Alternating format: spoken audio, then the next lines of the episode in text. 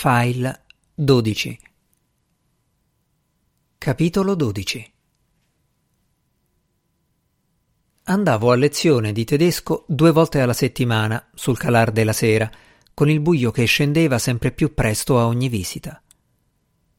La regola operativa di Howard Dunlop prevedeva che per tutta la durata della lezione io e lui stessimo seduti uno di fronte all'altro – ci teneva che io studiassi le diverse posizioni della sua lingua mentre mi mostrava la pronuncia di consonanti, dittonghi, vocali lunghe e vocali brevi. E a sua volta lui osservava attentamente la mia bocca mentre cercavo di riprodurre quei suoni privi di gioia. Il suo era un viso mite e tranquillo, una superficie ovale senza tratti distintivi almeno finché non cominciava con le sue esercitazioni di fonetica. A quel punto iniziavano i contorcimenti. Era uno spettacolo che aveva qualcosa di sinistro, di turpemente affascinante, come un attacco epilettico osservato in un ambiente protetto. Rincagnava la testa nel busto, strizzava gli occhi, faceva tutta una serie di smorfie umanoidi. E quando toccava a me ripetere quei suoni, io imitavo l'insegnante, anche solo per farlo contento. Torcevo la bocca, chiudevo completamente gli occhi, consapevole che quei fonemi, articolati in modo così esasperato e sofferto, sembravano un'improvvisa violazione delle leggi naturali, come un sasso o un albero che si sforzassero di parlare. Quando riaprivo gli occhi, me lo ritrovavo a pochissimi centimetri dalla bocca, proteso per scrutare. Chissà cosa ci vedeva lì dentro. Prima e dopo ogni lezione c'erano silenzi carichi di tensione. Io cercavo di parlare un po' del più e del meno, di portarlo a dirmi qualcosa degli anni in cui aveva fatto il chiropratico, della sua vita prima del tedesco. Lui fissava un punto indefinito, con un'espressione che non era né arrabbiata, né annoiata, né evasiva, ma semplicemente distaccata, scevra, o così pareva, dall'interconnessione degli eventi. Quando finalmente diceva qualcosa sugli altri inquilini o sul padrone di casa, la sua voce aveva un che di querulo, un tono strascicato e lagnoso. Per lui era importante credere di essere da sempre circondato da una massa di gente che non capiva un cavolo. Quanti studenti ha? Per il tedesco? Sì, lei è l'unico che ho per il tedesco. Prima ne avevo anche altri, ma ora il tedesco non va più. Certe cose vanno a cicli, come tutto del resto. E cos'altro insegna? Greco, latino, vela oceanica.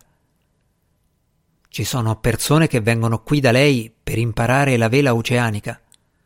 Meno rispetto a un tempo. È incredibile quanta gente insegna al giorno d'oggi, ho detto io.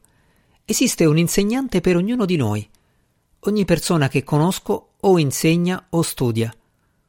Cosa significa questo, secondo lei? Lui ha rivolto lo sguardo verso l'anta di un armadio. Insegna altro? gli ho chiesto. Meteorologia. Meteorologia. E come mai? La morte di mia madre è stato un colpo terribile per me. Ho avuto un crollo verticale, ho perso la fede in Dio. Ero inconsolabile. Mi sono chiuso completamente in me stesso. E poi, un giorno, per puro caso, ho visto le previsioni del tempo in televisione. C'era questo giovanotto dinamico che stava davanti a una foto satellitare coloratissima. Teneva in mano una bacchetta luminosa e faceva le previsioni del tempo per i cinque giorni successivi. Io lo guardavo, incantato dalla sua sicurezza e dalla sua bravura. Era come se il satellite meteorologico trasmettesse un messaggio che passava attraverso di lui per arrivare direttamente a me, che me ne stavo seduto sulla mia poltrona di tela. E così mi sono dato alla meteorologia per trarne conforto. Leggevo le carte meteorologiche, collezionavo libri sull'argomento, presenziavo al lancio di palloni sonda mi sono reso conto che la meteorologia era qualcosa che avevo cercato per tutta la vita. Mi dava un senso di pace e di sicurezza che non avevo mai provato prima. la rugiada, la brina, la nebbia, le raffiche di neve, la corrente a getto. La corrente a getto, a mio avviso, ha qualcosa di maestoso. Ho cominciato a venir fuori dal guscio, a parlare con la gente per strada. Bella giornata. Si direbbe proprio che stia per piovere. Fa caldo oggi, non le pare? Il tempo atmosferico è qualcosa a cui tutti fanno caso. La prima cosa che uno fa quando si alza è andare alla finestra per controllare il tempo. Lo fa lei, lo faccio io. Ho stilato una lista di obiettivi che mi riproponevo di raggiungere nel campo della meteorologia. Ho seguito un corso per corrispondenza. Ho preso un diploma per insegnare la materia in edifici con una capienza massima inferiore a 100 persone. Ho tenuto corsi di meteorologia negli scantinati delle chiese, nei parchi caravan, nelle sale hobby e nei soggiorni di case private. Venivano ad ascoltarmi a Miller Creeks, a Lamberville, a Watertown. Operai, casalinghe, commercianti, poliziotti e vigili del fuoco e nei loro occhi vedevo qualcosa. Una fame, un bisogno pressante. La sua maglietta intima era bucata all'altezza dei polsi. Eravamo in piedi, fermi, in mezzo alla stanza. Aspettavo che continuasse. Era quel momento dell'anno, quel momento del giorno in cui una piccola tristezza caparbia tende a insinuarsi nella trama delle cose. Penombra, silenzio, gelo di ferro, un senso di solitudine nelle ossa. Quando sono arrivato a casa, ho trovato Bob Pardee che si esercitava a fare tiri di golf in cucina. Bob è il padre di Denise. Ha detto che era di passaggio in città. Stava andando a Glasborough per fare una presentazione e aveva pensato di invitarci tutti a cena fuori.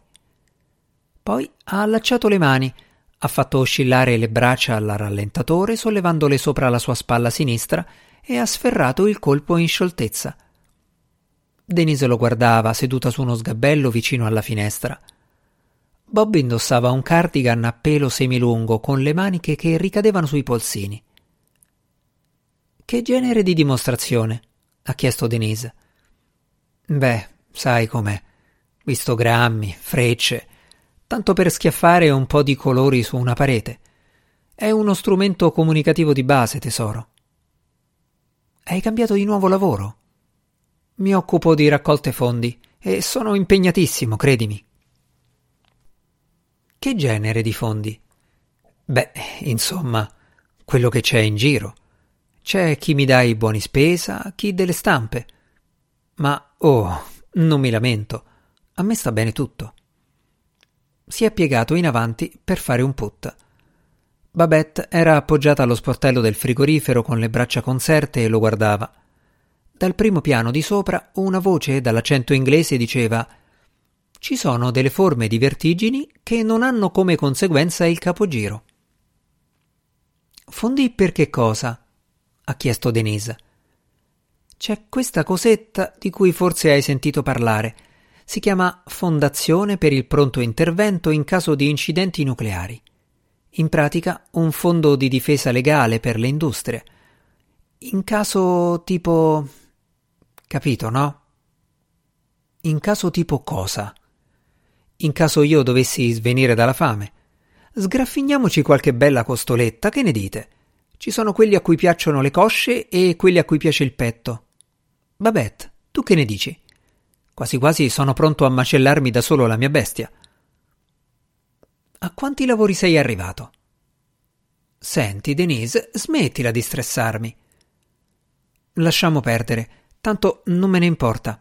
Fa come vuoi. Bob ha portato i tre ragazzi più grandi alla wagon wheel. Io ho dato un passaggio a Babette che quella sera doveva leggere per il signor Treadwell, l'anziano cieco che abitava con la sorella in una casa in riva al fiume. Wilder era seduto in mezzo a noi e giocava con i tabloid da supermercato che Treadwell amava tanto. Come lettrice volontaria per i ciechi, Babette aveva qualche riserva sulla preferenza che l'anziano accordava al sordido e al turpe, perché secondo lei i disabili erano moralmente tenuti a scegliere tipi di intrattenimento di livello più elevato. Se non si poteva contare su di loro per le vittorie dello spirito umano, su chi si poteva contare? Dovevano dare il buon esempio, proprio come faceva lei in quanto lettrice e motivatrice. Ma svolgeva il suo compito con estrema professionalità e con la massima serietà leggeva per lui, come avrebbe fatto con un bambino, storie di morti che lasciano messaggi in segreteria telefonica. Io e Wilder siamo rimasti ad aspettare in macchina. Dopo la lettura avevamo appuntamento con il gruppo del Wagon Wheel al Dinky Donuts, dove loro avrebbero preso il dolce e noi avremmo cenato. Per quella parte della serata mi ero portato dietro una copia del Mein Kampf. La casa dei Treadwell era una vecchia costruzione con il telaio in legno, dai graticci mezzo marci lungo tutto il portico. Babette è uscita di casa dopo nemmeno cinque minuti. Con passo incerto ha raggiunto l'estremità del portico e si è affacciata a sbirciare nella penombra del giardino. Dopodiché è tornata lentamente verso la macchina. La porta era aperta. Sono entrata, nessuno. Ho guardato in giro. Niente. Nessuno. Sono salita di sopra.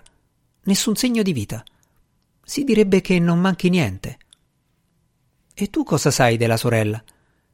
È più vecchia di lui e probabilmente se la passa peggio, se si esclude il fatto che lui è cieco e lei no. Le due case più vicine erano in vendita e le luci erano tutte spente. In altre quattro case della zona nessuno sapeva niente degli spostamenti dei Treadwell negli ultimi giorni. Siamo andati al posto di polizia e abbiamo parlato con un'impiegata seduta davanti a un computer. Ci ha detto che ogni undici secondi scompare una persona e ha registrato tutto quello che abbiamo detto. Al Dinky Donuts, che si trova fuori città, Bob Pardy se ne stava seduto in silenzio mentre il resto della famiglia mangiava e chiacchierava. La pelle, morbida e rosa da giocatore di golf, cominciava a pendergli dalle ossa del cranio. La sua carne in genere appariva più flaccida e questo gli conferiva quell'aria da cane bastonato che ha chi deve seguire una ferrea dieta dimagrante. Portava i capelli scalati, un taglio chiaramente costoso, ravvivato da una leggera tinta che aveva richiesto un certo uso di tecnologia. Solo che quell'acconciatura sembrava più adatta a un tipo di testa più dinamica mi sono accorto che Babette lo stava osservando con estrema attenzione, cercando di capire il senso dei quattro anni turbolenti in cui erano stati marito e moglie. La carneficina in modalità panoramica. Lui beveva, giocava d'azzardo, finiva con la macchina nelle scarpate. Si era fatto licenziare, si era licenziato, era andato in pensione Andava a Coaltown sotto mentite spoglie e pagava una donna per parlargli in svedese mentre se la scopava. La cosa che più di tutte aveva fatto imbestialire Babette era stato proprio lo svedese, oltre a quel suo bisogno di confessarle tutto. Lei l'aveva picchiato, con il dorso delle mani, con i gomiti, con i polsi. Vecchi amori, vecchie paure. Adesso lo scrutava con tenera compassione uno sguardo contemplativo che appariva profondo e dotato della giusta dose di affetto e generosità da riuscire a contenere in sé i controincantesimi necessari a fermare la sfilza di disgrazie che attualmente lo affliggevano. Sebbene io sapessi, naturalmente, mentre tornavo al libro, che la natura di quel sentimento era passeggera, una di quelle gentilezze che nessuno capisce. A mezzogiorno dell'indomani avevano già cominciato a dragare il fiume.